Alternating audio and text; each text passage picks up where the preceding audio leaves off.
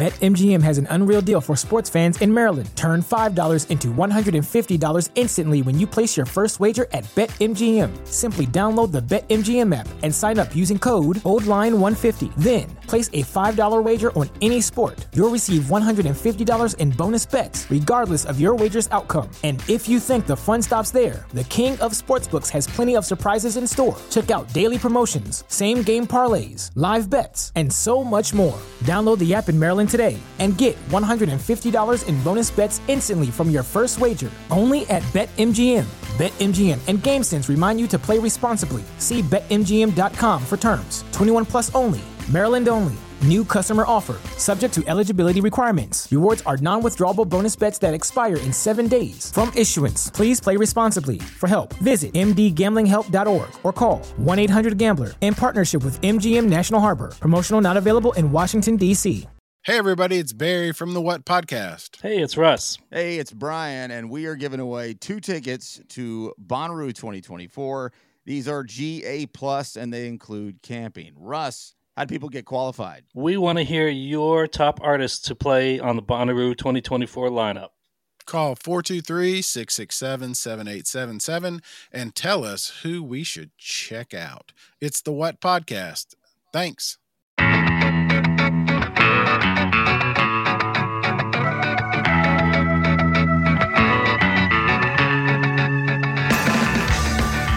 Doughboy started in 2015. On the podcast, hosts Nick Wiger and Mike Mitchell talk about chain restaurants, but they also talk about anything and everything they feel like. And they are joined by famous, often funny guests. It's kind of a food podcast, kind of a comedy podcast, and it's a whole lot of fun to listen to. And apparently, Nick has a ska past, so we invited him on the show to discuss his former ska band and to talk about our favorite restaurant of all time. Aaron, what's your favorite chain restaurant? Well, I'm going to say that it's not my favorite food, but the one I visit the most is Panera. And Mm. the reason is twofold. I like their booths and I have a SIP club membership. So for a low annual fee, I get free coffee every day. Ooh. Yeah. So that's not an ad. I'm not, we're not paid by Panera, by the way. I should say that. Hey, they can advertise with us if they want, though. Yes, they can. We'll also accept gift cards. I would like my gift cards, and the the restaurant that I like is Taco Bell. Why? Kind of the same reason because it's cheap. You can get a decent amount of food, and they serve Baja Blast. This is also our pitch to be on Doughboys. I think a good place to start is just jumping right into my other brother, Darryl. Oh, sure, yeah. I mean, let's go for it. Why don't you tell people what that is? Yes. Okay, so my other brother Darryl was a ska punk band based in Orange County that was around in the 90s, and the name of the band is a reference to a sitcom, uh, one of Bob Newhart's sitcoms. And your younger listeners may not know who Bob Newhart is, but he was like a huge comedy star who had multiple eponymous sitcoms. I think he had he had the, Bob Newhart show, and then he had Newhart, and then he had Bob, um, and they were all like hits to various degrees. On one of the shows, I think it was Newhart.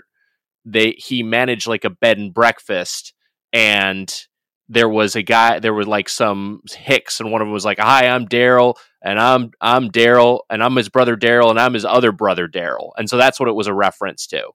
So Yeah. I, I forget exactly how I, I got connected with them, but I think it was through I you know so I played saxophone uh, among other woodwinds in, in my uh, my high school music ensembles and knew a number of members of ska punk bands and uh, it was the era when if you played a a woodwind or you played a brass instrument you could like be in a band and for a while, it was like you'd like, oh, you got to play guitar or drums or bass, you know, or keyboards. You got to play, play like a cool instrument. But now it was like, oh, you can play an instrument that's like in the marching band, and there's space for you to be in a like like you know like a, a band of like like a a cool band, a band that people would be like, I'm going to go to their concerts and go to their shows and uh, buy their records.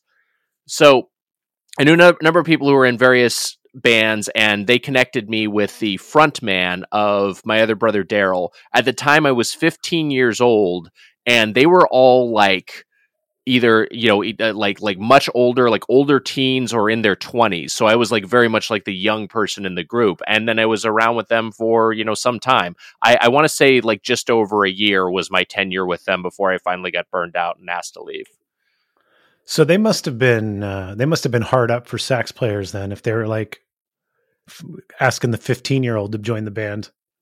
ouch i think i was pretty pretty good on the sax You had a reputation around town. Yeah, no, like they they're like, look, we need someone who can uh, play a little bit. I, I could I could play pretty well, and I think that was also like, okay. So here's the other thing. I I went to Long Beach Poly High School, and my initial connection to celebrity, and honestly, the the closest, the most adjacent thing that I had to stardom, um, until like my mid twenties, and I got you know or late twenties when I got more involved in like the LA comedy scene and started mowing some more famous people is, uh, I went to high school with uh, Tavis Werts and um uh, and Danny Regan, who that if you don't recognize the names, they were orig- the original trumpet and trombone player for Reel Big Fish, and they were in a Mhm. similar situation where they were in high school. Uh, they were like sophomores or juniors in high school, and then the the the you know the uh, uh, the frontman and rhythm section of that band were a lot older, and they were looking for horn players and found these guys, I think, through a classified ad.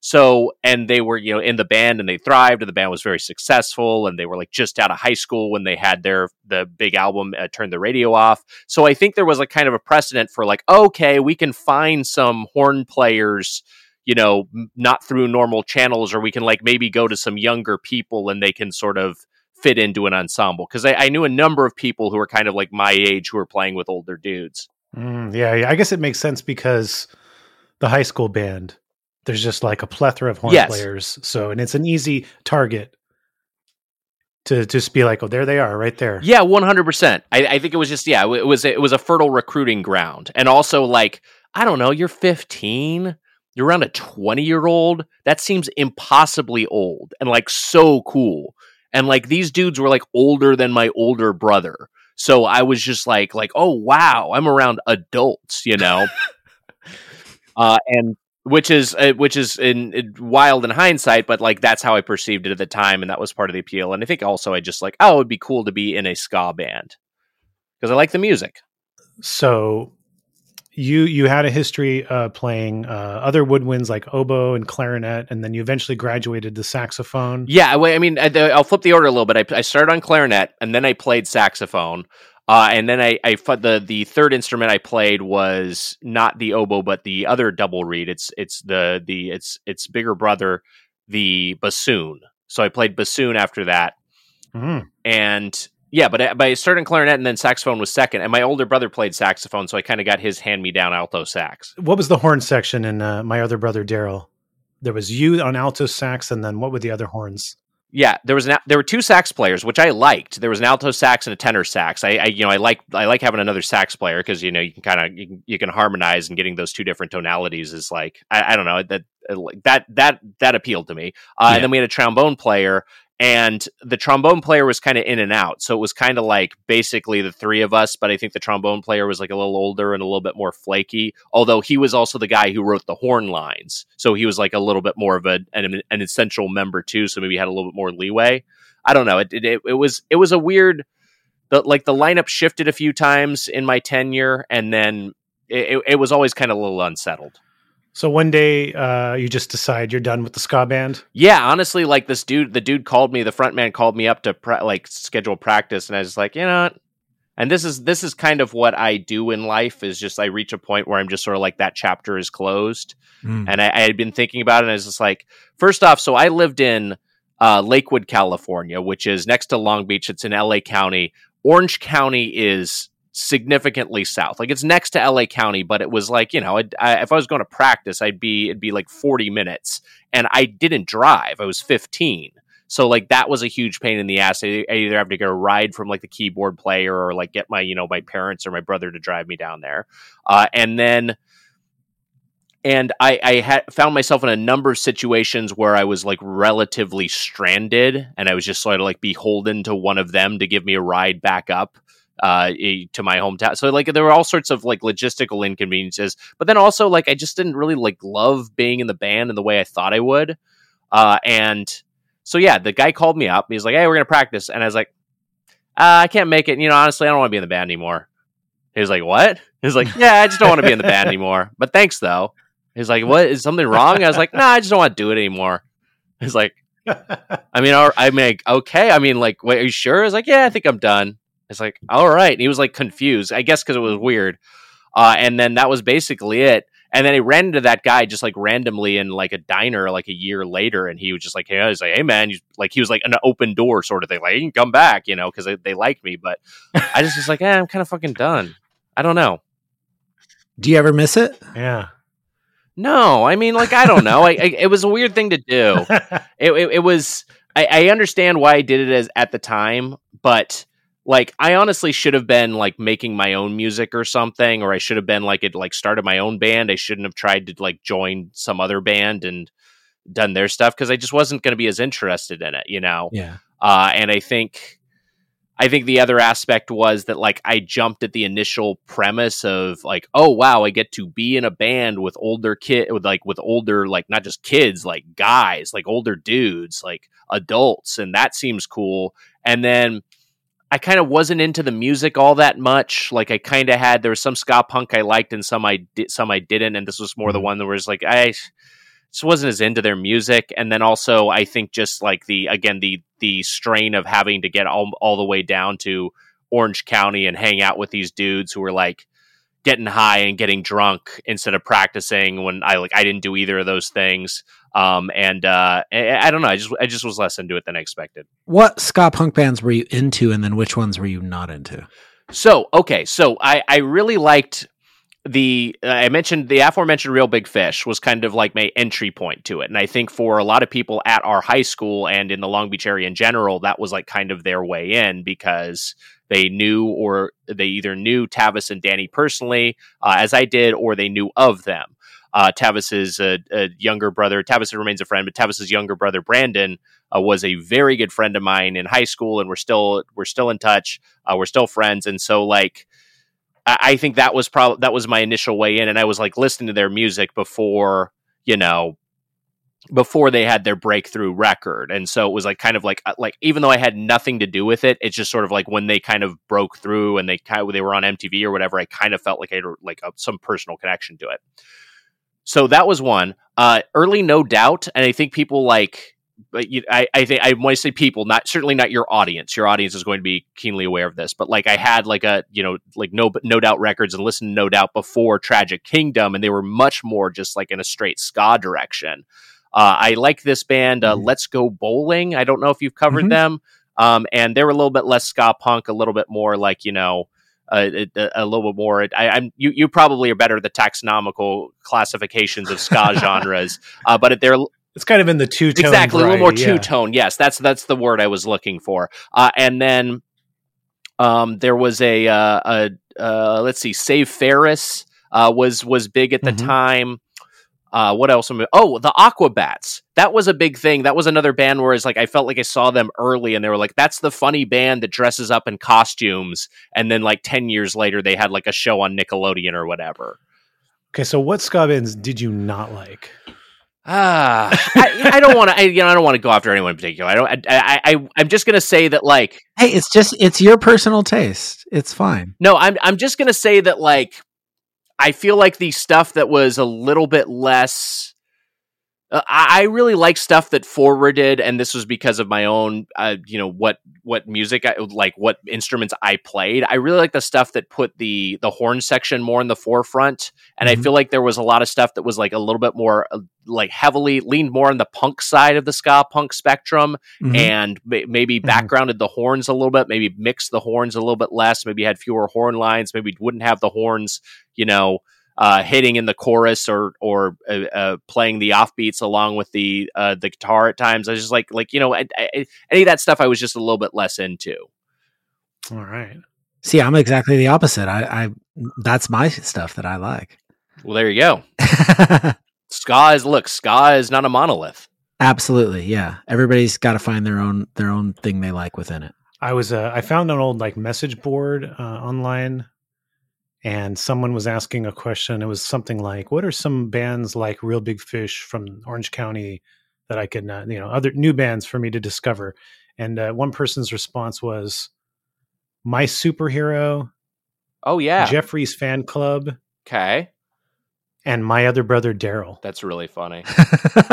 yeah, I never track. I never tracked what that what happened after I my I, I was with them. I was you know I never like was on a record or anything. I just played some played shows with them. oh, never even never got to record with them. No, we never not in that not in the time I was in the band. What kind of shows did you play? Did you do you remember any uh, like bands you played with or anything?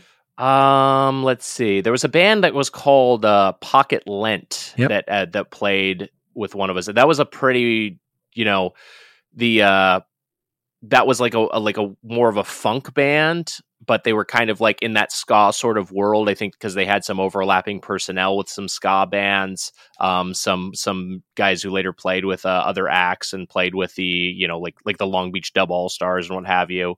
Uh, that's one band that I can remember but yeah, it wasn't ever like on bills with like you like MXPX or anything. Like not there was there wasn't ever like like oh some big some big well known qu- uh, quantity we opened for. It was a pretty like I, I remember it being a little bit more of a rinky dink kind of outlet. But that said, the at least in the time I was in there, the comparison to Reel Big Fish makes sense because that was clearly kind of what they were that sort of OC ska punk vibe like that that that was they were very much right in that wheelhouse and probably uh you know uh biting off of them a little bit Did you ever get to open for Reel Big Fish?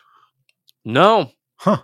I mean like I went to a bunch of reel big fish shows but like our, no we never we never played on a bill with them or maybe we did I don't remember honestly I think we might have actually Huh. but it was like a weird show it was like a weird outdoor show Okay. Yeah. But I honestly like so much of this is so hazy. Like the main thing I remember with them is like it was the first time I ever like saw weed. You know what I mean? Like that like that's the stuff that sticks out to me. Or the time the dude like the fucking the trombone player was giving me a ride home, like drank a whole 40 and then while we were hanging out like his at his buddy's trailer and then like I was like, okay, so I'm just going to be a passenger seat for this dude who's drunk driving and I have no other way to get home. You know what I mean? Like that that's the sort of shit that sticks out in my mind. Yeah. Fun stuff. Yeah. In Defense of Ska will return in a moment. BetMGM has an unreal deal for sports fans in Maryland. Turn $5 into $150 instantly when you place your first wager at BetMGM. Simply download the BetMGM app and sign up using code OldLine150. Then, place a $5 wager on any sport. You'll receive $150 in bonus bets, regardless of your wager's outcome. And if you think the fun stops there, the King of Sportsbooks has plenty of surprises in store. Check out daily promotions, same game parlays, live bets, and so much more. Download the app in Maryland today and get $150 in bonus bets instantly from your first wager only at BetMGM. BetMGM and GameSense remind you to play responsibly. See BetMGM.com for terms. 21 plus only. Maryland only. New customer offer. Subject to eligibility requirements. Rewards are non withdrawable bonus bets that expire in seven days. From issuance, please play responsibly. For help, visit mdgamblinghelp.org or call 1 800 Gambler in partnership with MGM National Harbor. Promotional not available in Washington, D.C. Hey, everybody, it's Barry from the What Podcast. Hey, it's Russ. Hey, it's Brian, and we are giving away two tickets to Bonnaroo 2024. These are GA plus, and they include camping. Russ, how do people get qualified? We want to hear your top artists to play on the Bonnaroo 2024 lineup. Call 423 667 7877 and tell us who we should check out. It's the What Podcast. Thanks.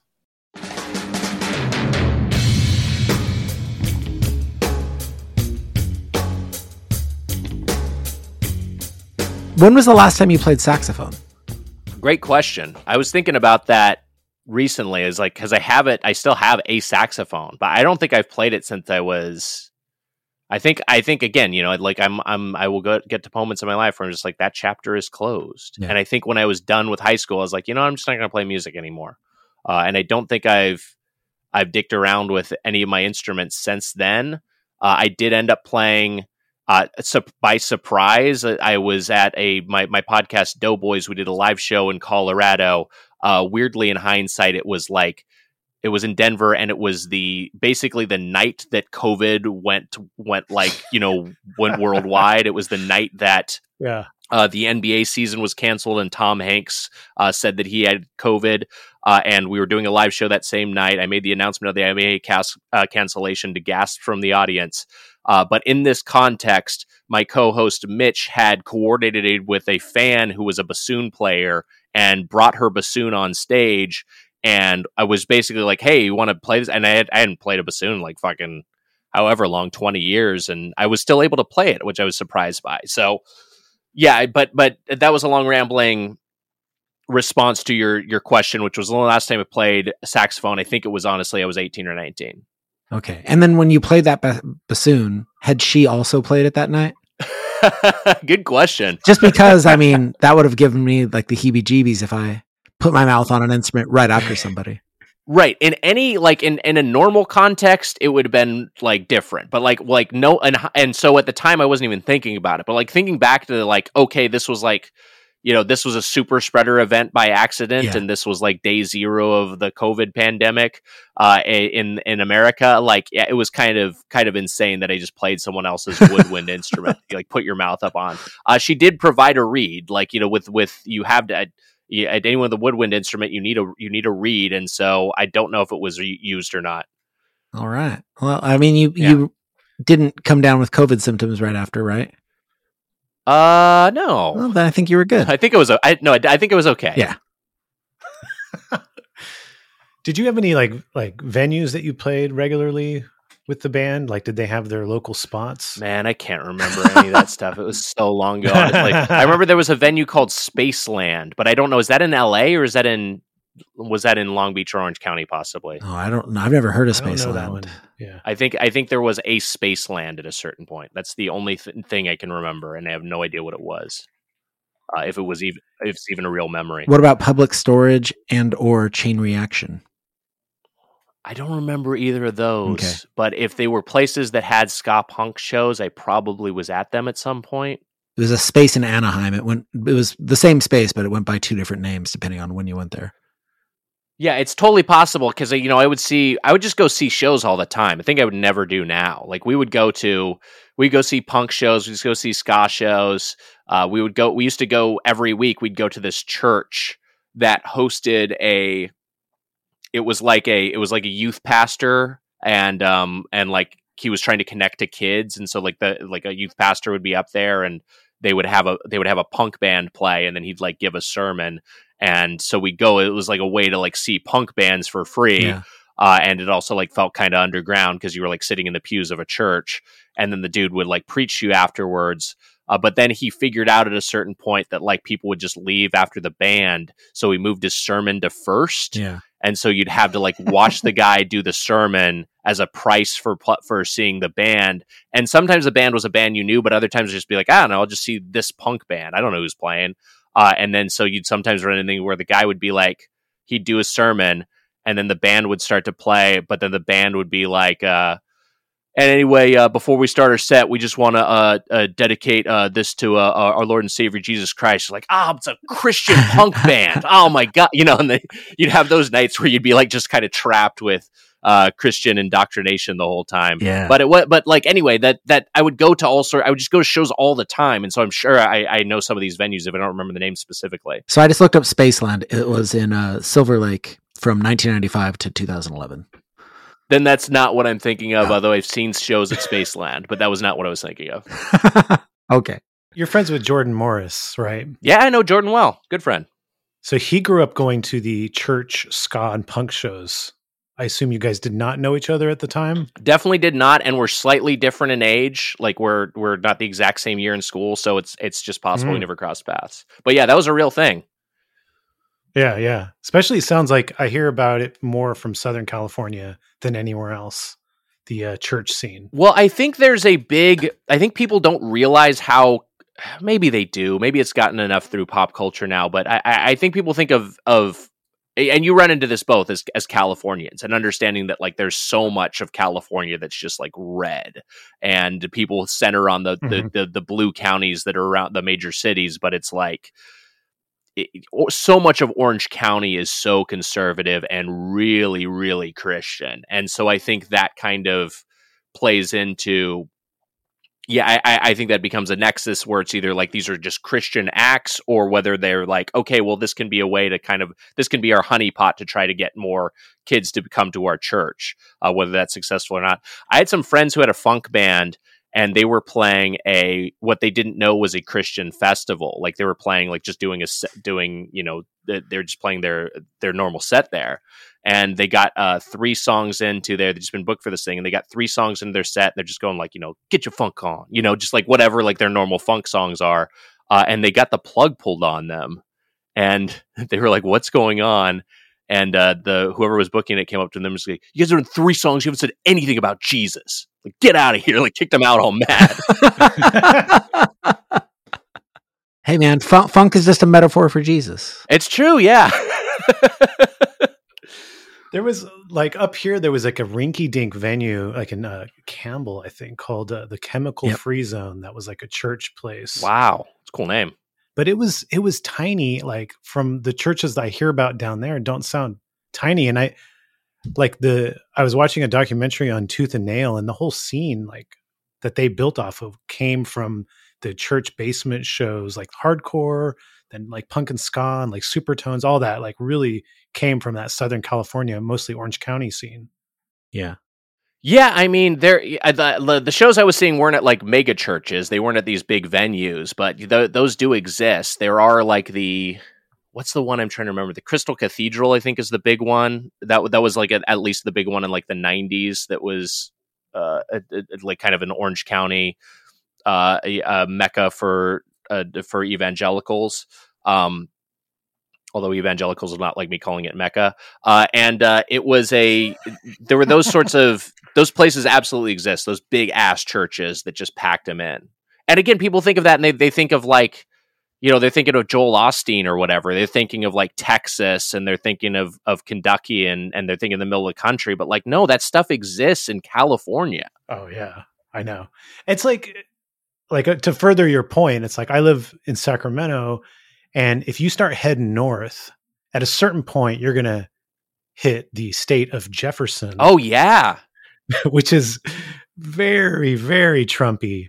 California, but they deny California Yeah. ship essentially. exactly it's like a it's like a you know they're they're trying to secede from california and they're i read this thing once where it was like talking about how people from jefferson don't consider like the bay area to be northern california. Like they're that like which is crazy to think about geographically but like that's just like in their head like no we're true northern california.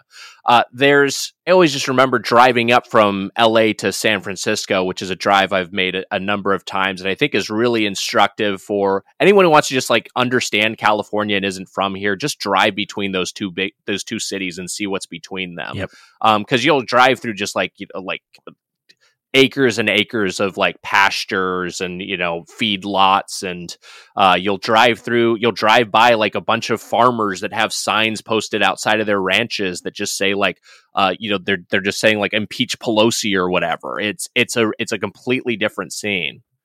Yeah, there's um I like to go up to Shasta sometimes and there's like a there's like some small cities you get gas at and like there's one one that I've seen multiple times it's just like uh Jesus or it's like God bless Trump like or something like that like Jesus praises I don't know really really big sign and there's plenty of that up there. 100% you know it's it you'll see that you'll see that maybe even more than the American flag these days. Yeah, definitely. what yeah 100% can, can I can I ask you both a question because I you know I, I think you you both are much more knowledgeable and more more in touch with what the ska scene uh, you know is and and continues to be. yes Do you is there a like are there any prominent ska figures who have gone MAGA?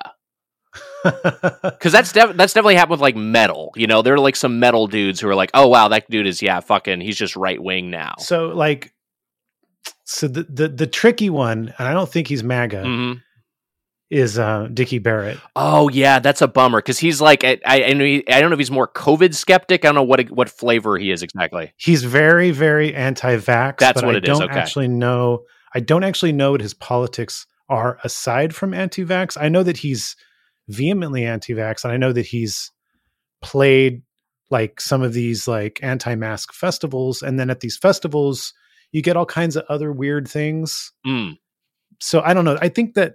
So I don't know what his politics are. I just know. I think when you become so committed to a conspiracy, you you sort of you like compromise on this idea like whatever whoever else is here whatever Right. I, I believe so strongly in my my cause that okay there's a holocaust denier whatever like i mean that seems to be the case so i don't know what he actually thinks aside from that though Yeah, like I've heard the the expression you uh, people go towards the love. It's kind of like well, like okay, where where you're welcomed, where your particular flavor of crazy is like embraced, you're gonna just go. Exactly. You're just gonna go towards that, you know. And it's like, yeah, naturally you might find yourself glomming onto some people with some.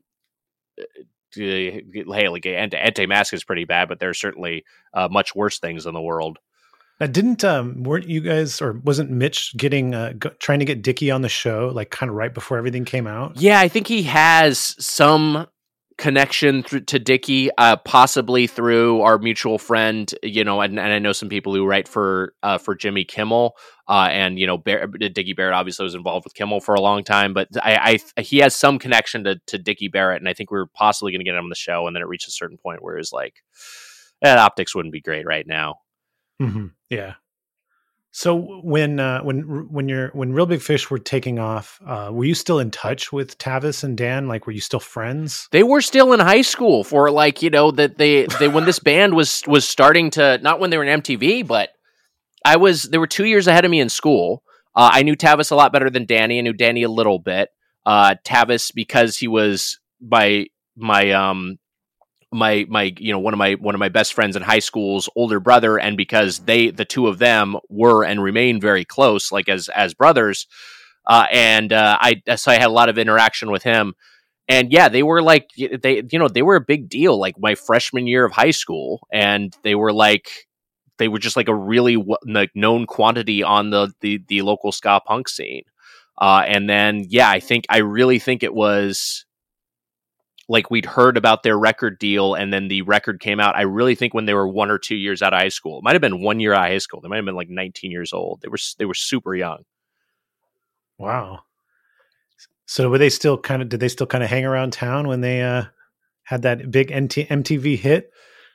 yeah yeah. i mean you can you know whatever they were still playing shows and i i saw them you know I, I saw them in san diego uh at a at a university show and that was like a one of those weird things where it's like I really got a sense of how big they'd gotten, and I was there with like Brandon and his girlfriend at the time, and uh, some other friends, and the and we were just like we were watching from the audience, but just to see like strangers sing along to their songs and be so fucking hyped that this band that had some guys I knew in it were like, uh, you know, were like in front of them. I was like, this is wild stuff. Uh, This is like I said again, it was just like my my initial connection to any sort of celebrity, and it kind of blew my mind. So Tavis was in the band from '94 to 2001.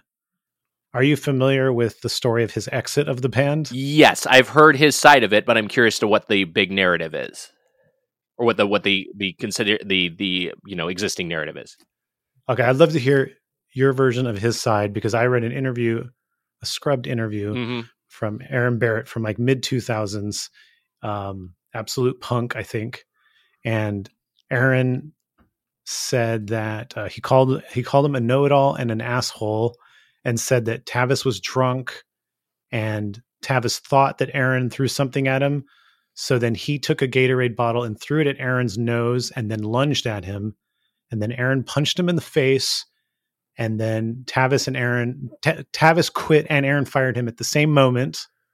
And then Aaron said that he was also an awful trumpet player. Uh, I mean that's like a, that feels like an unnecessary fuck you. Uh, but I think That he, does. I think they've I think they've made amends. I've Yeah, in you know, but I, at the time, I'm I think it was you know when everything went down. So I'm sure it was pretty heated, and they were a lot younger. And you know, I know that there were some whatever any musical group, and we uh, ha- has some sort of issues with people uh, drinking and using, and that sort of stuff just can can happen and can affect things. Uh, I'll, I'll, I mean, I'll basically what the what I'd heard was the the version I'd heard, and I heard the punch, and I heard the mutual uh, "you can't fire me, I quit" sort of thing.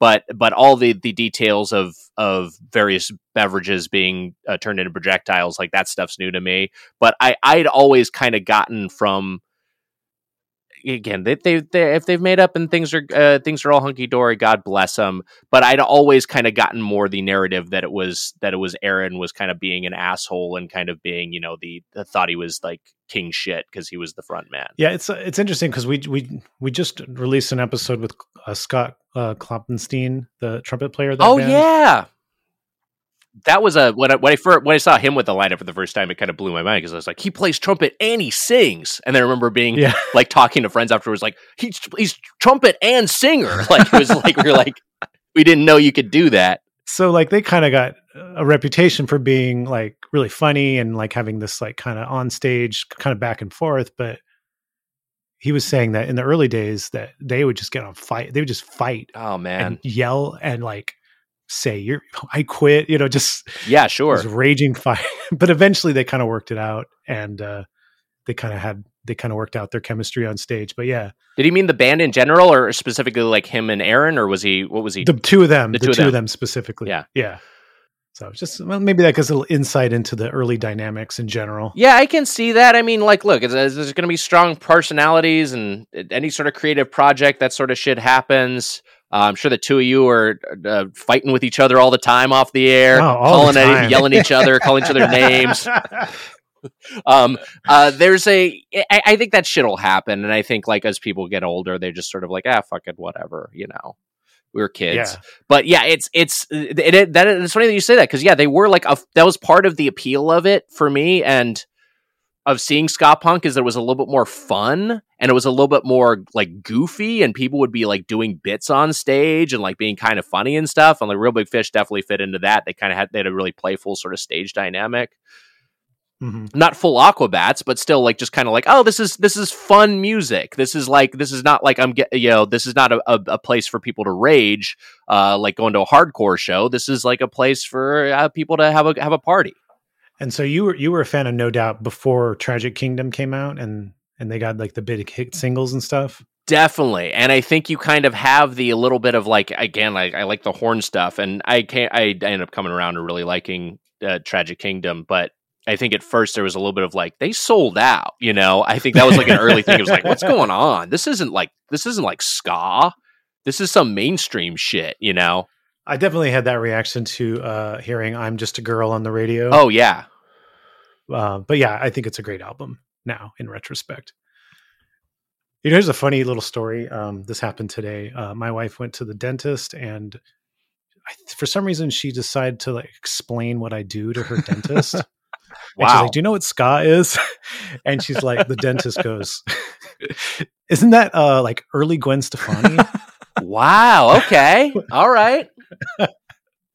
And we were trying to figure out like what is she like what's early does she mean like not hollaback girl like before hollaback girl? Or does it mean like like does hollaback girl qualify as early because now is is present? I don't we don't even really know what she meant. Or de- like or was was the dentist like aware of really early no doubt and had this just thought of that as gwen stefani? It's like i used to go see them in the 80s uh down in southern california. yeah yeah yeah I mean, I feel like Gwen Stefani's been been talking a bit more about uh her early ska roots. Like there was the the thing on some talk show where they surprised her with uh Pauline Black coming on and talking to her. yeah yeah and she like broke out in tears and stuff Yeah, so it could just be that it's more in the cultural Wow. zeitgeist right now that that early Gwen Stefani is ska. that is really interesting yeah there there was the the album because they had that album just called like no doubt Yeah. right Mhm. And it just had no doubt on it and that was the one that was like I don't know. I listened to that. I just remembered it being like, "Oh, this is like the tightest like musicianship on a ska album." Like I real, I really loved it. I listened to that record a lot, Yeah, the, you're talking about the red, the red album, right? Yeah, it was yeah, it was yeah, it was red with like, you know, blue and yellow and uh uh, logos on it. Um and uh yeah, what I'm trying to remember the singles on that one.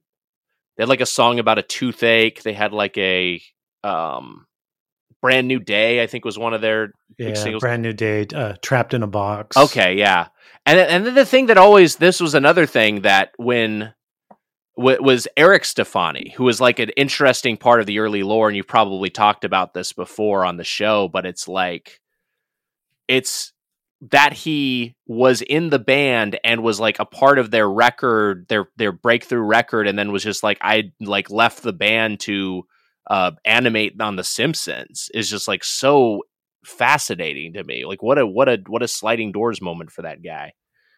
Yeah, and he was he was really the the the person who started the band too.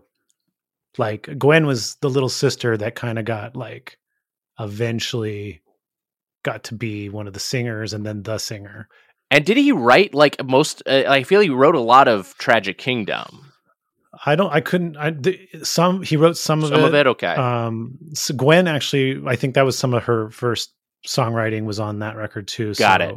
There was it was kind of a change over happening in general, aside from him actually leaving. Got it. So he he was more of a presence on. He was more of like the ska guy on on the the original album, and then uh yeah, there's a little bit more of a transitional phase with Tragic Kingdom. That makes sense. That kind of accounts for their their changed sound too.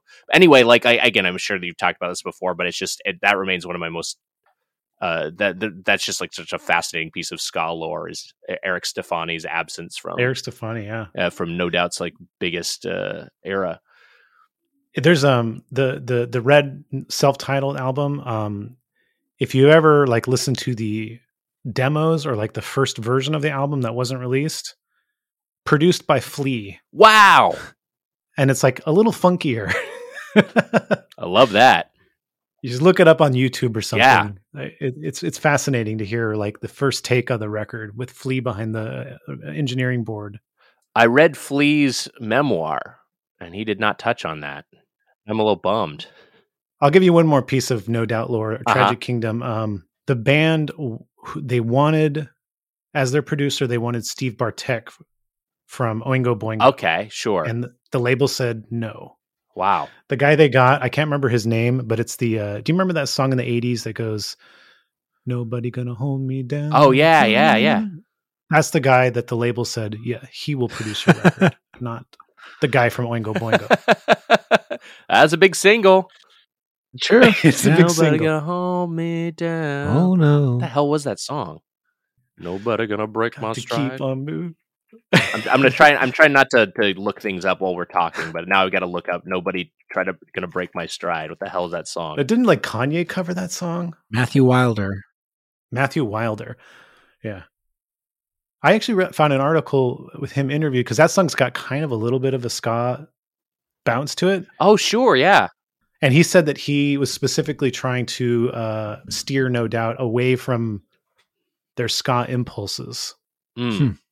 So yeah, there's so much, so much lore going on. So I, I that that but that is interesting because no doubt is like oh that was the most successful band to come out of like OC ska punk uh that that Sure, Southern yeah. California scene but they got there by like ro- like just really distancing themselves from their roots and I think they, that that it really and, and I think you know Reel Big Fish did did well with their album uh but you know some of these oth- some of these bands had trouble kind of breaking through to the mainstream and their stuff just wouldn't really like play on MTV or play on like you know rock Yeah, radio yeah. it just wouldn't like connect with people and I sort of reached a point where I was like I was like oh ska punk kind of has a ceiling like I was able to view that to see that as a teenager sort of see like oh I guess there's just like this feels like this felt like it was going to be the next grunge for a certain point partly because I think we were maybe at the I, I don't know if I don't know if you call Orange County the epicenter of of ska punk, but it certainly felt that way. Of like, like, uh, like because we were kind of like there is like, oh, this is going to be the next grunge. This is going to be the next metal. This is going to be the next big like you know,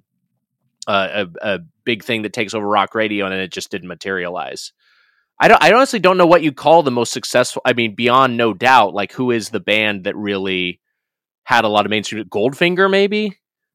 the biggest ska punk single, the the biggest single that is recognizably ska, Mhm. from the '90s was "Impression That I Get" from Mighty Mighty Boss. Oh, sure, yeah, one hundred percent. So and so they were kind of they kind of had a period of six months to a year where they were like legit alt rock like stars. Right, right, right. Yeah, I remember that video video playing. So they were probably the biggest band. But yeah, the real big bands like No Doubt, Sublime, yeah, not not so much. They're like kind of more around skirting around the edges of ska.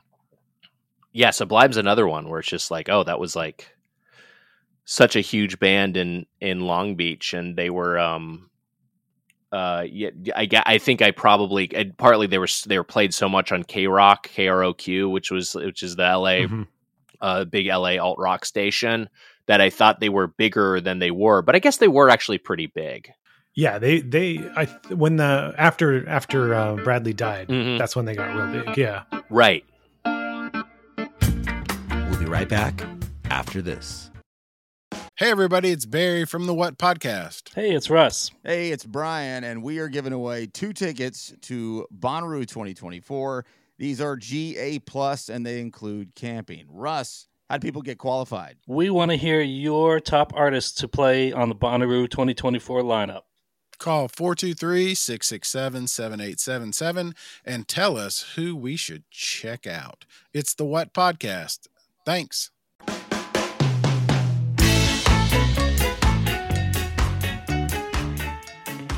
So, um, curious what other kinds of music you like or had liked at that time, like to this day. Yeah, you know, I mean, I got really into metal because of my my older brother, and I and I, you know, was was really into that to uh, uh, really into that genre for a while. Uh, you know, into grunge uh, and alt rock at the same time as you know, kind of the ska punk era. Uh, I was into some, um, uh, you know, some West Coast hip hop. Uh, that, that played a lot in, in in the radio where on the radio where I grew up. Uh, and then it was I was really into like classical and jazz. You know, I pl- I, I got into Hey. that stuff, so I was really like, and that that's probably of the music of my youth, the stuff that I still listen to the most is, you know, uh, John Coltrane and and Shostakovich. You know, stuff that I was exposed to as a teenager, and I still kind of uh, listen to it readily now. Not that I don't listen to, uh, you know, Nirvana or uh, uh, uh, uh, or Warren G or anything, but like I, I feel like that stuff's like a little bit more of, of a nostalgia connection as opposed to stuff that's on my regular playlist. All right, so ska fast food. Yes. What do you think is uh, the quintessential ska fast food? Oh man. I think there's an obvious answer, but I'm curious if you're going to say the obvious answer, or if you have a, a more elaborate, sophisticated answer. Well, my mind went blank, so I'm definitely going to miss the obvious answer, whatever it is. Taco Bell. Taco Bell's the obvious Oh, answer. sure, okay. Yeah. Every ska band has eaten like a hundred times their weight in Taco Bell on tour. Yeah. um, boy, what it what would it be? That's a good question.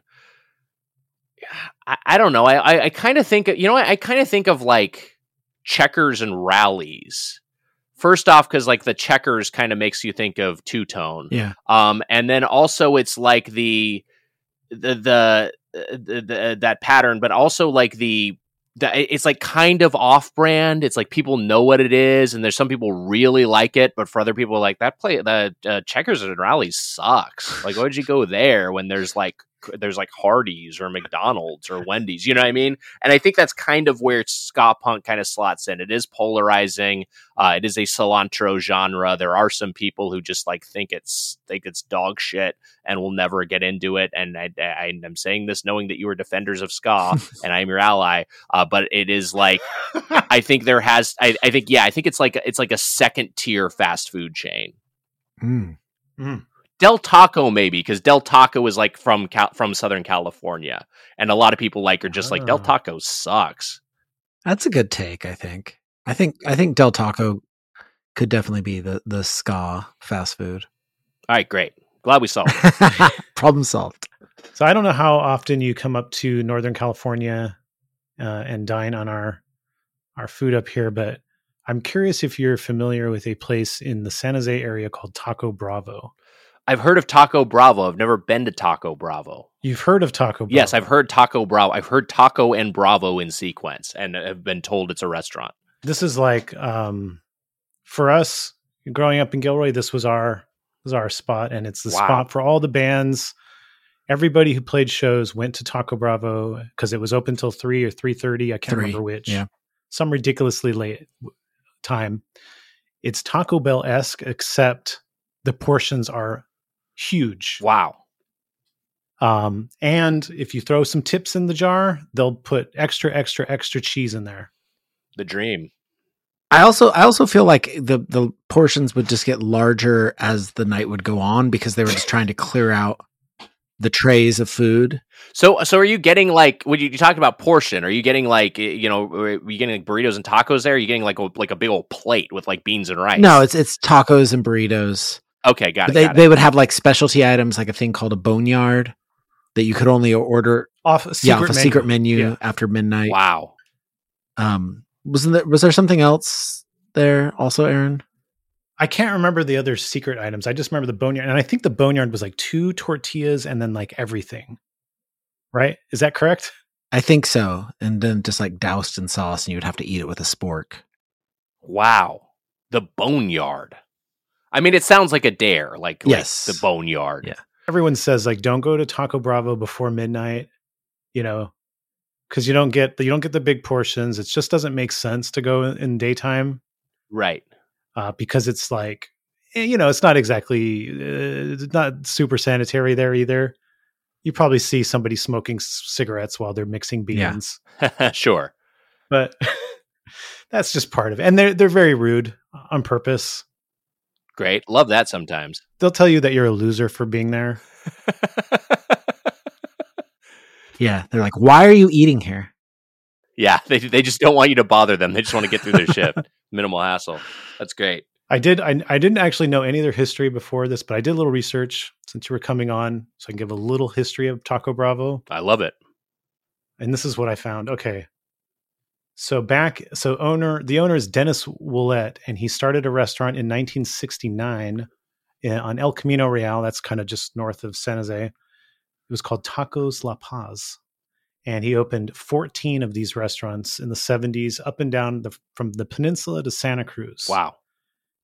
In 1980, Taco Bell bought most of his restaurants, but he retained like a couple of them. Okay. But Taco Bell also bought the rights to Tacos La Paz. Mm. So the the three or four he kept, he changed the name to Taco Bravo. Wow.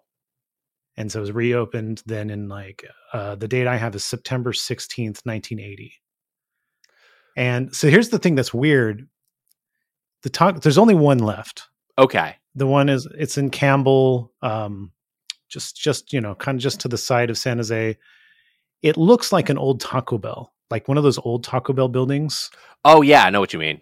The rounded arches and the, The mission style structure. yes. There's no inside; you just order outside, and then there's tables outside.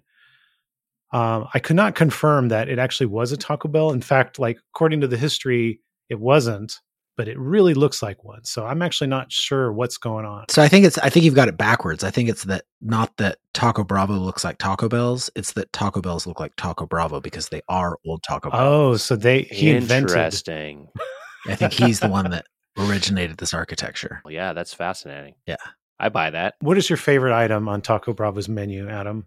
I just I'm real simple. I just get a plain bean burrito with extra cheese and a large Mr. Pibb that used to come they used to come in these uh cartons. Rather than it being like a soda cup with a lid, Yes. it was a carton that closed at the top with a like a clip and then you would just poke your straw through like a hole in the side. Okay, I've encountered these before, yeah. and I don't I don't remember where, but I've it's a it's a really odd setup. If anyone's ever had it, yeah, it it, it is like a it, it yeah, I guess it's kind of like a boxed water, but not exactly. Yeah.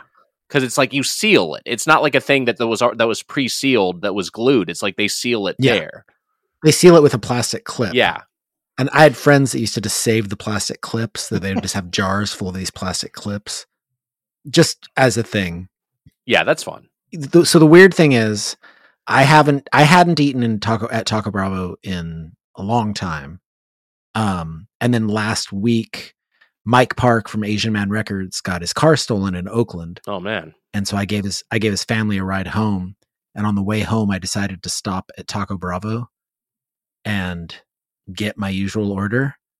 And I had the most interesting experience of eating something that I knew was absolutely disgusting Yes. that no that no no person who sat down to eat this would feel good about it.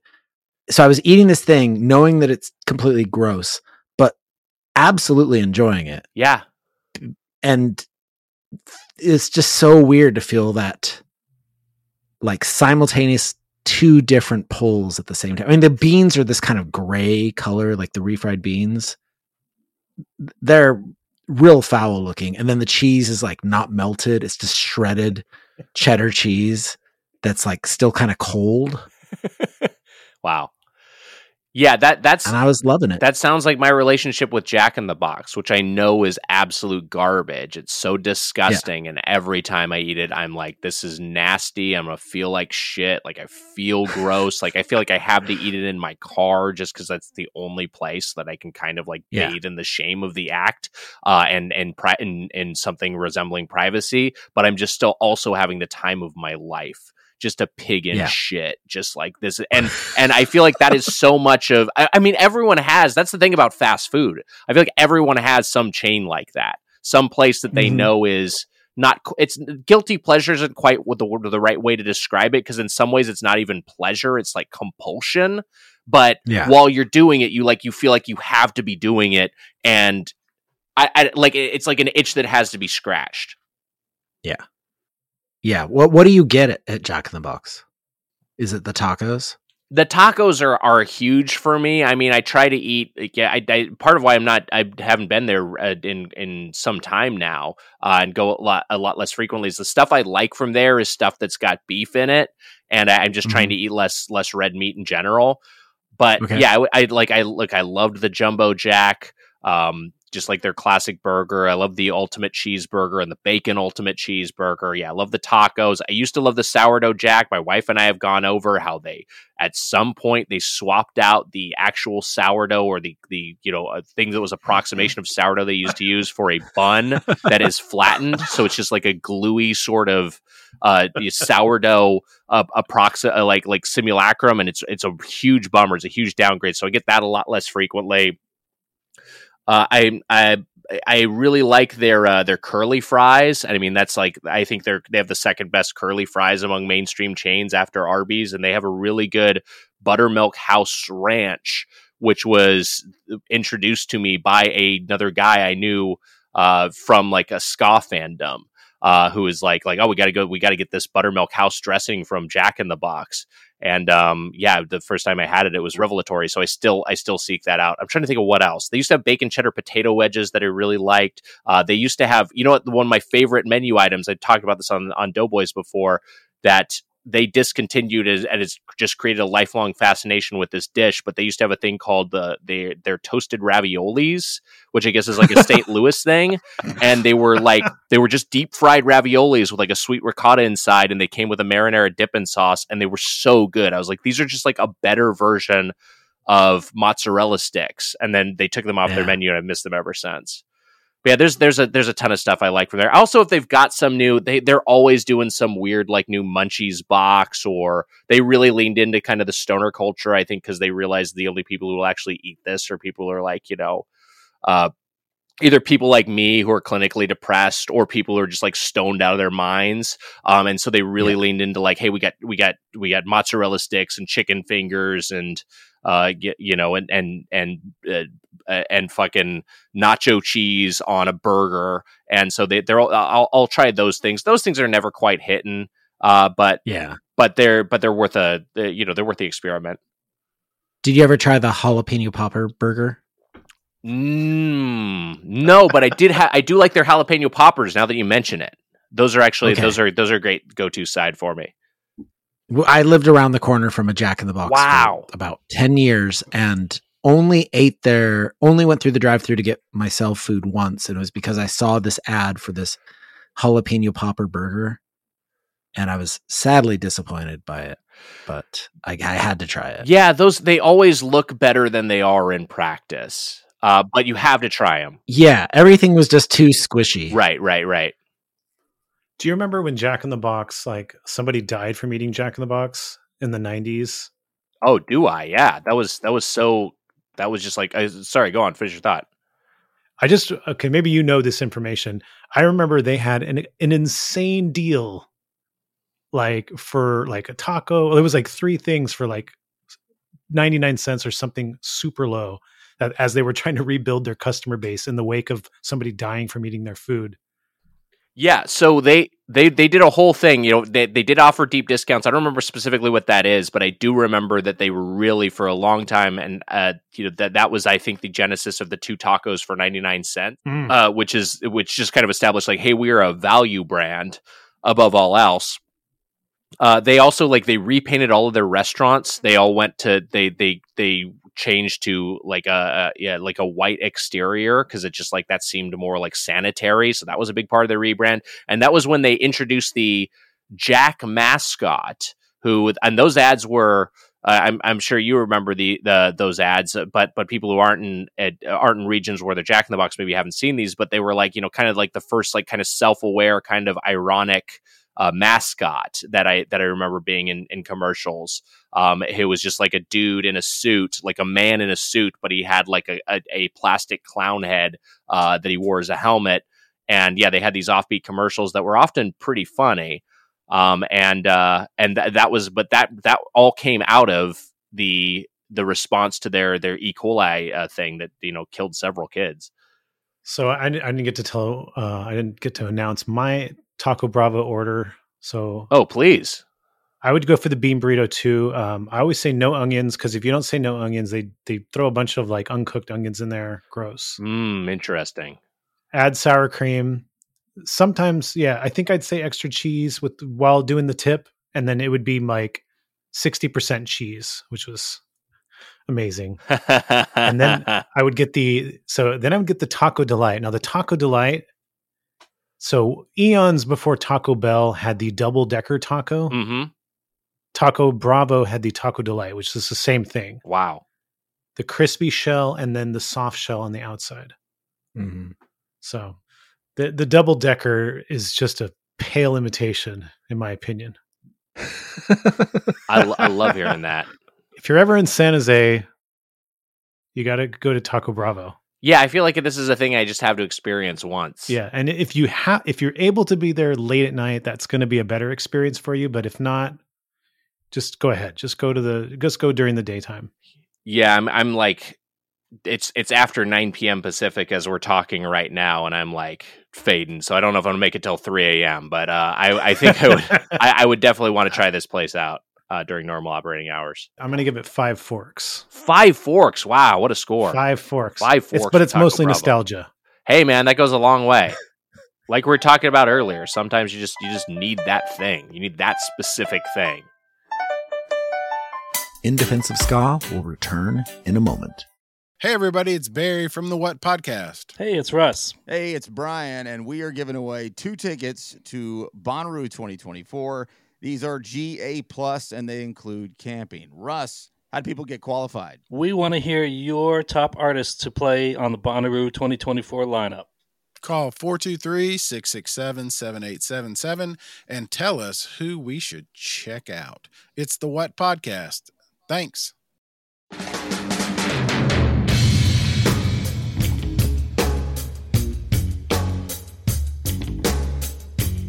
All right, so uh, let's talk about your uh, your famous Monster Mash song, the Monster Fuck. Oh man, Leo Leo Car- Carpazzi is that the name? Carpazzi, yeah. Which I was I I looked up the actual songwriter at some point, and I tried to like have the character name be that, but then I think it kind of got garbled either in my telling of it or in in someone else's uh, uh hearing of it or whatever it was, and so yeah, it's Leo Carpazzi. I think the real guy is like Leonard Leonard Capizzi or something. Okay, so Yeah. it's very similar. This was originally a Funny or Die skit or video. I mean, No, I actually did was doing the bit before it turned into a Funny or Die video, and they actually was like the director, uh, Justin Donaldson, had actually been like, who directed that video, was like, hey, he like approached me. I was like, hey, I got some, I got a budget from Funny or Die to do this. This is before I worked at Funny or Die. Um, uh, for a Halloween, would you be down? Would you be down to me do his music video? I was Like, all right, sure, yeah. Uh, and I think that's like how a lot of people became aware of it. But I honestly think more people know the bit because of my appearances on Comedy Bang Bang, which maybe came first. I don't remember. I honestly don't remember the sequence. Uh, I did it. I certainly did it on stage at the Upright Citizens Brigade Theater, um, and uh, uh, wildly exceeded my expectations in terms of how it would be received. I was like, "This is like the dumbest shit in the world," and people uh, people loved it. And then I I think Scott Aukerman uh, saw it and asked me to do it. Maybe I, I definitely did it at the Comedy Bang Bang live show. Uh, the, the, uh, maybe when it was called Comedy Death Ray, I definitely did their their Halloween show uh, once or a couple of times, and then um, had me he had me do it on the podcast. But yeah, I don't remember the exact chronology. I'm sure it's on a wiki somewhere. so the bit, the bit is that like uh the the real the original version was you know much much better much grittier blah blah blah you know they tamed it down for the popular version but it's just like extremely explicit the monster fuck. Yeah i thought it was like it's kind of a one note thing of like okay here's the the the joke is hey uh, quote unquote joke uh, is that it's like like, hey, I'm uh, I like that. I was my original vision for the song, and then his original vision is just this this really depraved, detailed description of a monster orgy. When it, it, seems like it's being set up as like, oh, it's going to be a little scarier and have a little bit spookier monster imagery or something like that, a little bit more vicious and gory. That was at least the uh, what I was trying to do. But then it ended up what people liked about it is just like the the fact that it was just so vile and disgusting. And then the the the comedy Bang Bang, the ongoing joke and comedy Bang Bang mm-hmm. was really funny because you would come on and say that oh, you changed the song, you updated the song, and then you didn't. Yeah. Scott would get angry at you yes. and yell at you. but then he would keep bringing you on and you would just keep doing the same thing. It kind of, it, you know, it became like a, then it, then the, because that people like that aspect of it, then that became like its own sort of cross to bear of like, okay, well, now I guess the expectation is that I'm going to come in and do the same thing every time. I like, hey, I, I don't get it, but people, people like that. People like that I'm coming in and say I have something new and then it's not, and it's the same thing, I guess. So you worked uh, you worked on Comedy Bang Bang, the TV show, for a while, right? That's right. Yes. So are you familiar with um, Scott's? Scott was in a band when he was younger called the Naked Postmen. Okay, yes, I know about this band. I've never I don't know if I've ever heard the Naked Postmen's music. The legacy of them is that Adrian Young, the drummer for No Doubt, was in this band and then then after that he joined No Doubt. That's a there's that that Orange County connection because that's where Aukerman's from. Yeah. I found a few videos. I just heard them cover songs like uh, some Who and some Nirvana. Mm-hmm. So I don't know. I don't know if they had originals, what they sounded like. But I read this. I, I read. I have no idea if this is true, but I read this on Reddit. Okay. Well, that's probably true. It's probably true. Got to get to the bottom. Uh huh. So at a party, this is what I read. At a party, Eric Stefani saw Scott Aukerman wearing a fishbone shirt this is after No Doubt started, and asked Adrian, Isn't that the singer of, of your old band? Maybe we should get him. And Adrian said, Nah. All right, sure. So, anyway, Scott Aukerman, if you're listening, please come on the podcast and let us know if this story is true or if there's any truth to the story. Aukerman would be great on the pod. I actually don't, I've never talked to Scott about ska, but I imagine he has some thoughts on it, being from Mosi he talks about ska on uh, Comedy Bang Bang every so often. So yeah. I know I know he's got a lot to say about ska. And Aaron really wants to talk to him. there you go. We're just throwing that out there. We should also talk about your other uh, another Funny or Die video you did with Jar Jar Binks. Oh sure, yeah. Yes. Uh, Gungam style is that how you pronounce it? Gungam. Uh, Gungan style. Gun, gun, it's Gungan like style. the yeah the the the uh, the the species that Jar Jar is a member of are the Gungans. Oh yeah, yes, on Naboo. Yeah, I watched I watched the the first fifty seven seconds. It was funny. It was great video. Yeah. All right, great. Then you got it. Yeah.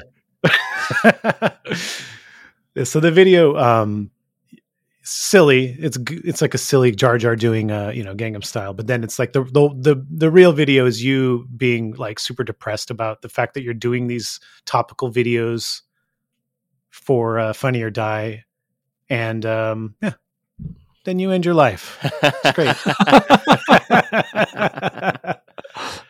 Uh, shortly after I made that video, I was just it was a I was at a Chipotle, uh, and a dude came up to like a stranger came up to me and was like, "Oh, I thought you killed yourself," and I was like, I was like, look at him, documentary. yeah, no, but he like, and then he was like smiling and like laughing. I was like, oh, and it was just like, oh, that was a really weird thing to say. And then it was kind of like he was being playful and referencing the video that he was complimentary about, but it was just a very jarring thing to hear from a stranger.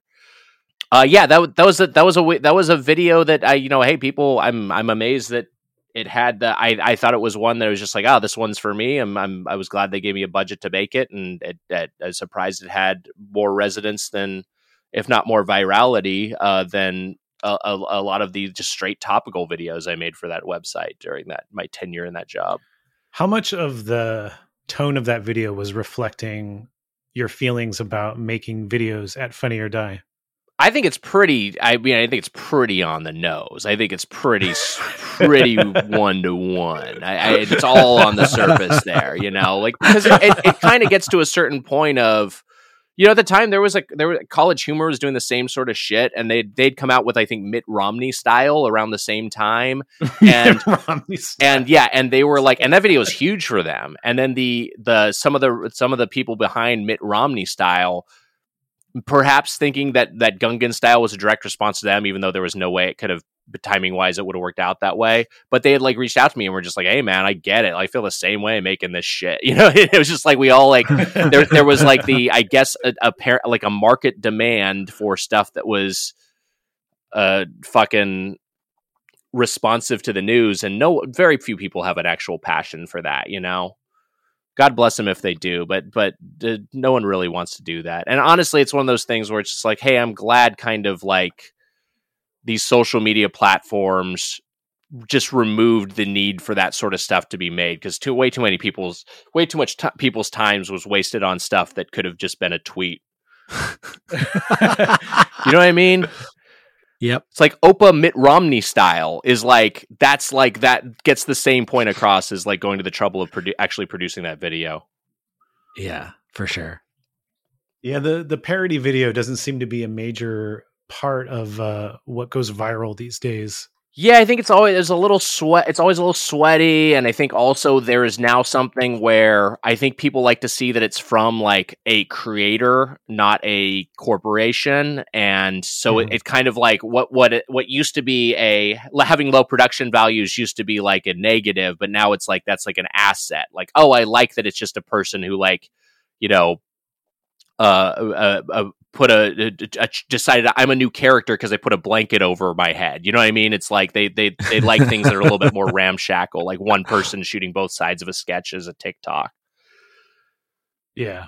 So okay, so you've had um I believe you've had the band Pears on uh one of the Doughboys uh live streams. Uh, yeah, pair, Pears. Uh, let's see. I'm trying to remember. Trying to. Remember, I mean, we definitely had. Uh, Pup did a uh did a song for us.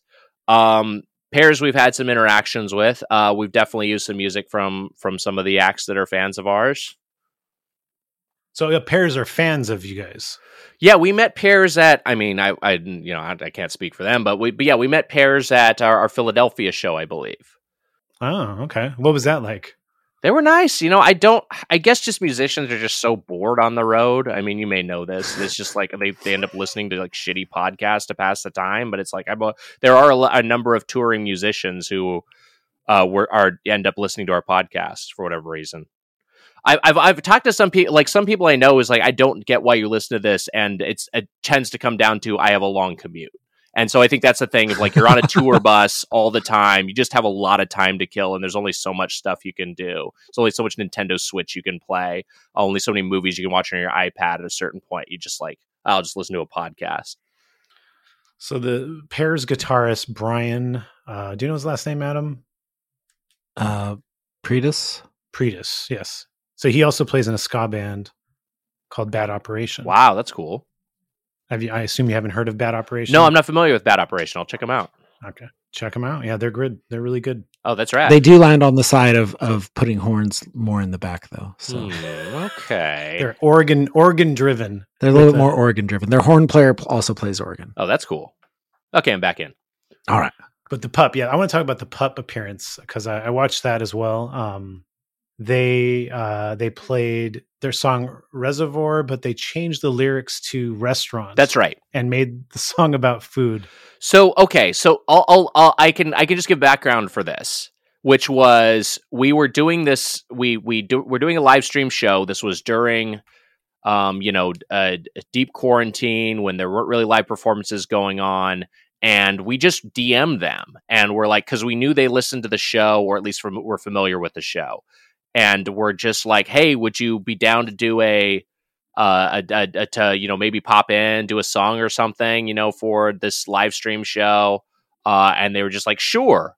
And then we like heard nothing from them for like a while, and I just was sort of like, okay, well, they were being polite by responding.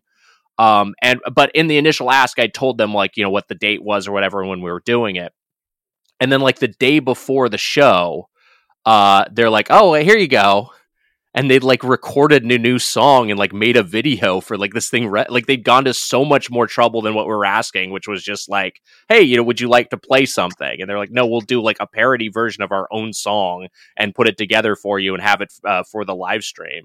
Uh, so like they yeah they really went above and beyond and completely surprised us with it. And then uh, we were like um, Mitch and I were, were like, we are beforehand, we are like, ah, you know, I, I guess we'll just put it, we'll just throw to it in the show. Like, I don't know what context to give this.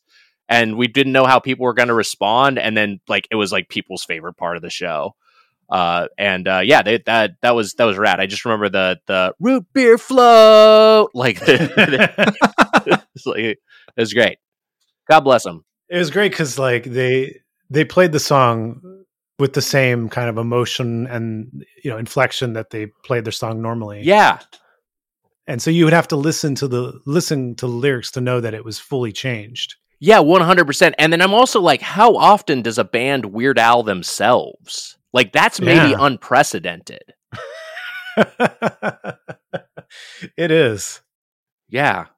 And so um, I noticed that Mitch was in uh, their video for Matilda, and I think that was after this, right? Yeah, they they reached out and asked him, and he was like, you know, he, he's great in that video. Yeah. So, th- so that that was just like an invite for that for him. They said, "Hey, we want you in this video." Uh, you'd have to ask him expe- uh, specifically how it came about, but it's like, yeah, I, I do believe it was pretty it was pretty straightforward. Of like, hey, we're we're doing this thing, we'd love for you to be in it, and he was like, yeah, I'm down. Or maybe, uh, yeah, I'd, I'd love to hear though that he like auditioned and had a callback, and they're like, mm, I think he's the guy. But I, I think it was a lot less formal than that. All right, so circling back to ska, I know you, ska comes up on the show occasionally. Um, when when's the last time you've uh, listened to ska? Like just put on a ska record. Oh man, I can't remember Yeah. the last time I've listened to like a an, a ska album. All right, I, I I think I think like I'll hear a ska song like playing, you know, on the radio or just on Spotify or something, but I I don't think I actively will will seek it out. Honestly, uh, it's Hmm. been a while. You hear like a song on the radio or Spotify, does it give you like a good nostalgia feeling, or is it kind of like a oh, that's what I used to like? I'm I'm over that now. No, I think you always like that. I, I think I think you always have a little bit of a connection to music that hit you when you were whether you listen to it regularly or not. Music that hit you kind of in your formative years. I feel like that's like so much of what people like is just stuff they heard in their teens, you know, and um and and, and it definitely is is is part of the musical landscape of uh, when I was in middle school and when I was high school. So like yeah, when I hear it, it I definitely always have a connection to it. You know, I think about skanking a little bit. Why not? Yeah. And you're you were kind of saying you don't really go to shows anymore. No, I can't do it. They're too late and too loud. I can't stand that long. I just like every part of it is just it, it's tough for me. I I don't think I've been to like a music show uh in 10 plus years, you know, Wow. and maybe longer. I mean, like I, I I will go see like a I'll go see like a jazz combo. I'll sit down and watch like a jazz band. Uh, but Mhm. anything where I've got to like stand and it's like you know loudly amplified, it's just too much for me. So I, I've seen your friend Jordan Morris at two SoCal ska shows in the last year. That's cool as hell. If he if he invited you to a show, would you go with him? It depends. I mean, it depends on where it was. Honestly, like like hey, I love Jordan. It's just like so much of uh, that. That you ask that question, the abstract. I I just need to, I need more details. If it's Yeah. late, probably no.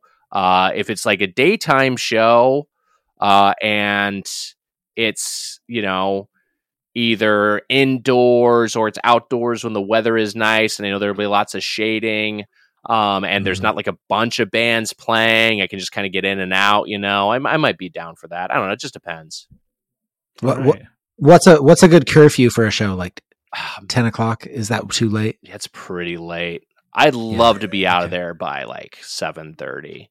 Wow. Yeah, that's early. It's uh, I went to see. I'm actually remember because I say I, I hadn't seen music uh shows in forever, but it's like it's uh, that's actually not true. I did go to the Hollywood Bowl for two like event shows in the past decade. One I went and saw Jimmy Buffett. Um, which was terrifying. Um, just like the fucking scariest, like drunk boomer fan. So I thought we are gonna like fucking take a swing at me, and then the uh, for blocking their view for a half second, and then uh, and then I saw Dave Matthews, uh, DMB, which is my co-host Mitch, one of his favorite bands, and um, and yeah, that I mean, it was it, it was good. It was just like the, this was too late, and getting out of there sucked. All right. Well, I guess you know, Jordan, if you're listening, take your shot. Shoot your shot. Yeah, just give me send me the details. You know, if you're gonna send me a text with a lot of you know, give me give me as much context as possible, and I'll let you know. I won't leave you hanging. What's the correct number of bands for a show? I mean, I'd say one, but I know it's pro- it has to be at least two, so I'll say two because there's always an opener. Sure. Yeah, I mean, I'm I'm with like no more than three, but like three's like, a lot. I like one or two. Yeah. it is a lot. I used to. d- I mean, like I, I wanted to go see like metal shows and stuff, and they'd be like four. It'd be like you know, uh, like like it'd be like uh, uh, Rob Halford's fight opening for like suicidal tendencies, which then opened for like Alice in Chains, which then you know led into like the main. Is like I was like, oh man, I can't watch like four fucking bands anymore. It's way too much. Yeah. Well, think about those like high school ska shows. They're like eight bands. Yeah, exactly. Yeah, and and those are some of the bills I was on, and then also like yes, I would go to those shows, and I would like have the time of my life, but it's also like I was in a different place. I could, Yes. I didn't, I wasn't as worried about there being like a clean bathroom. You know, I wasn't gonna like. I'm not someone who's gonna like. I I I wouldn't like get lightheaded if I didn't have a proper meal every few hours. Um, Yeah. I, I wouldn't like lose consciousness if I stood for too long or I got dehydrated or overheated. You know, it's like I got all sorts of shit to worry about as a dude in his fucking forties. All right. Well, you know, it'll it'll happen one of these days. Yeah, I'll get, look, I'm open. I'm open to it. I might do it. I'd love to see Lydia Tár. If it, Lydia Tár ever conducts anywhere live, I'll go see that. Can we get Lydia Tár to conduct the LA Phil? I'll go to Disney Music. yeah, let's that. go, Lydia. Come on, Lydia. Let's do this. Uncancel Lydia Tár.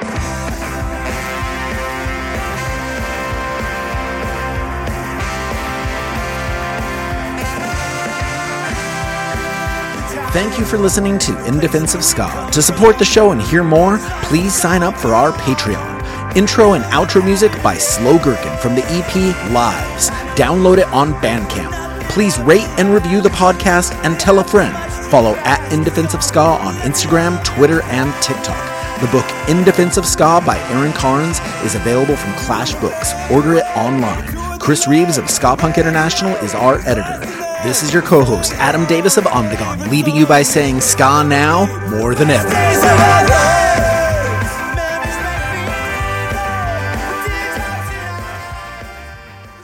Talk about Taco Bravo.